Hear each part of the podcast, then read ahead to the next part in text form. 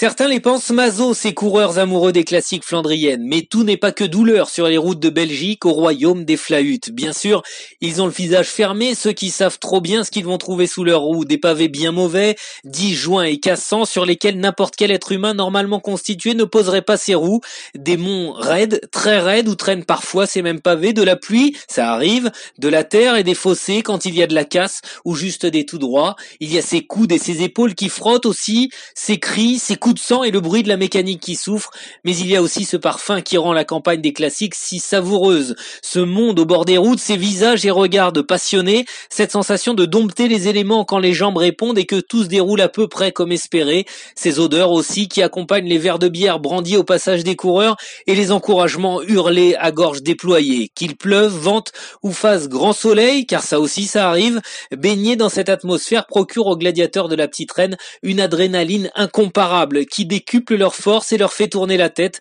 bien aidés par les incessants tours et détours, droite, gauche et montée descendre sur les étroites routes flamandes. C'est la semaine sainte en Belgique et dimanche ce sera la grand-messe, le tour des Flandres, où tout un peuple sortira pour applaudir ses héros aux quatre coins d'une région où le vélo est roi. Quel plaisir ou quelle douleur pour les coureurs et que de souvenirs emmagasinés par les spectateurs au passage du peloton. Fricadelle dans la barquette, dialectes locaux dans les oreilles, venez goûter au plaisir de ce paradis cycliste vous en ressortirez marqué, charmé ou bouleversé, un supplément d'âme dans les bagages, exactement comme les coureurs, ceux que l'on pense fous, mais qui savent qu'à pédaler sans péril, on triomphe sans gloire.